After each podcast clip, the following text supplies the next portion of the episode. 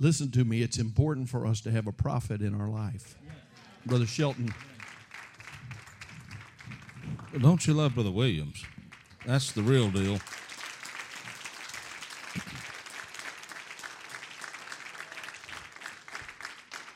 I think um, I think it's wise to know when you're necessary and wise to know when you're unnecessary. Today I'm highly unnecessary. God has done exactly what He wanted to do, and I'm thankful for it. To be honest with you, but I was sitting over there, and um, by the way, all of the work you've done is so beautiful, and that portico out there is just awesome. Uh, the sanctuary is beautiful, and I'm thankful for all of it. But I remembered a little dry erase board over there two or three years ago, or four, whatever it was. And sitting in that chair, and I remembered people getting up and running to that board or walking up and writing a name on there. And the Lord spoke to me, and then you started talking, Brother Williams. And the Lord said, I haven't, even though that dry erase board is long since gone and probably erased, I didn't forget one name that was put on there. And it doesn't matter that that easel and that dry erase board is not there. I remember every letter of every name that was written on there. And uh, I began to just think about it, Brother Riley. And the Lord said, What kind of a father would I be if I forgot those names? What kind of a father do you think I am that I wouldn't remember the promises that I've made my children?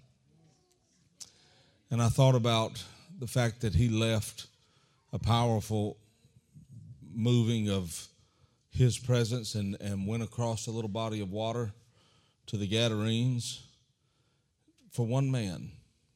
That's, he was there for one demoniac. He wasn't there for the entire neighborhood. They, they eventually heard the truth through that demoniac, but he went for one demoniac that nobody else even wanted anything to do with. He went to a well one time, and he, he was so emphatic about it, he said, I must needs go by Samaria. I know I've got an agenda, and I know we're going somewhere else, but I, I have to go by that one particular well and she was not the most upstanding citizen in her town. And she was, again, one of those people that everybody else had probably given up on and written off. But he saw something. He knew there was something there. And I'm, I'm going to spend time with the demoniac, and then I'm going to spend time with this woman whose reputation is not good. And over and over through Scripture, he took Philip out of a powerful revival service I'm talking about he was doing some stuff through that ministry and translated him out into the middle of a desert and told him, Now run and catch up to that chariot right there for one person. And I, I got to thinking, sitting in that chair, how oftentimes the Lord does so much in those last waning hours for one person. In in in the darkest of times i'll be there for you. I'm going i'll be there. Don't worry about it. I'm coming. But lord it's just me. It's not a revival. There's not 500 people. But you get your bible out and just start looking through it and find out how many times he left everything he was doing to go find one to go heal one. Stopped all he was doing to spit in the dirt and make mud balls and smear them in one man's eyes. He did it for one. And I've just been overwhelmed sitting here this morning, looking around at God dealing with physical things and mental exhaustion and just spiritual exhaustion and just just a various assortment of things and reminding us no matter where our families are he hadn't forgot them no matter what they're doing this morning he hadn't forgot them sister lewis i saw you coming around and you were saying yes yes yes and the lord said that's what i'm saying too I'm saying what she's saying. Yes, I'm going to reach them. Whoever and whatever that was about, he said yes. So that's the end of it. He said yes, that's the way it's going to be. God will go the distance. He won't just do it, He loves doing it. He looks for the people that it seems like nobody else has even got on the radar. Maybe I have forgotten somebody, but He hadn't. He's never going to forget them. He's never going to stop going after them. And one day, Brother Burke, the bishop's right. We're going to look up and family members whose names were once upon a time on an easel will now be down here doing what God's called them to do, not just saved, but involved in the kingdom.